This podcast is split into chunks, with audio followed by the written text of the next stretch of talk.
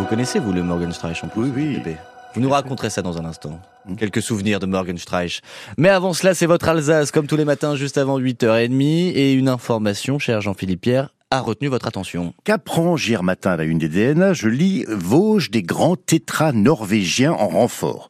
Dans le cadre de la mission de service public de Madame France Bleu Alsace, il est temps d'éclairer un peu votre lanterne. c'est tout à propos. Oui. Connaissance du monde alsacien présente Comment qu'il se porte, le grand tétra, avec le grand spécialiste du genre, le professeur Moineau Oui, mais mon vrai nom c'est Spotz. Mais mes parents ont préféré franciser notre patrimoine, sinon ça faisait trop vulgaire. Vous imaginez, professeur Spotz Surtout quand j'ai obtenu une bourse. Moineau, c'est plus correct. Professeur, pouvez-vous nous dire ce qu'est le grand tétra? Le grand tétra, Tétrao urocalus major, qui n'est pas une cochonnerie, mais un gros calinacé qui vit dans les Vosges. Pas vu, on a Alsace forcément avec notre gastronomie, le grand coq de bruyère qui sont d'autres noms, c'est un gros coq, un D'ailleurs, on le trouve au grand ventron. Gros coq, gros ventron, c'est logique.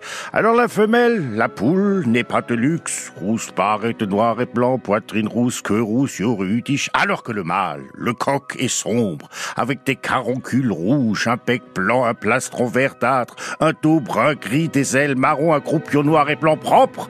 Bon, c'est pas de très grand goût, mais il aime se faire remarquer, c'est ce qu'on appelle un trac coq. Oui, un trac coq en solo chichi in paradisco. Oui, Zoologie in Paradisco, c'est la branche LGBTQI+, voire affinité de la zoologie. Et qu'en est-il de ces tétras norvégiens? J'y viens, jeune homme, pas plus vite que la musique que fait un tétra au printemps quand il parade, la queue déployée, les ailes pendantes, tous humains, c'est la langue, c'est moins joli. Cou et tête redressés par périssé, cou gonflé, et qu'il fait des télép, télép, poc foc, foc, tchefé, tchefé. C'est comme ça qu'il Ça m'excite, oui, oui. et comme le coq se nourrit bien, tel l'être humain, il a tendance à disparaître, et pas tétra.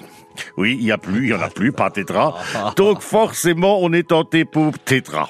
Oui, c'est là que nous allons introduire, et sans acte sexuel, je le précise, une quarantaine de tétras norvégiens, et je vous assure, c'est la crème des tétras. hein. Oui, les Norvégiens, c'est la crème, une formule enrichie, mais cette immigration massive ne plaît pas toujours dans la population locale. Il y a des ultétras, des ultétras qui veulent les renvoyer à la frontière avec juste du coutron parce que les plumes, ils les sont déjà. Mais comment savez-vous tout ça, professeur? Ah, grâce aux travaux du premier naturaliste qui les a écrits en 1758, Carl von Linné, un Suédois.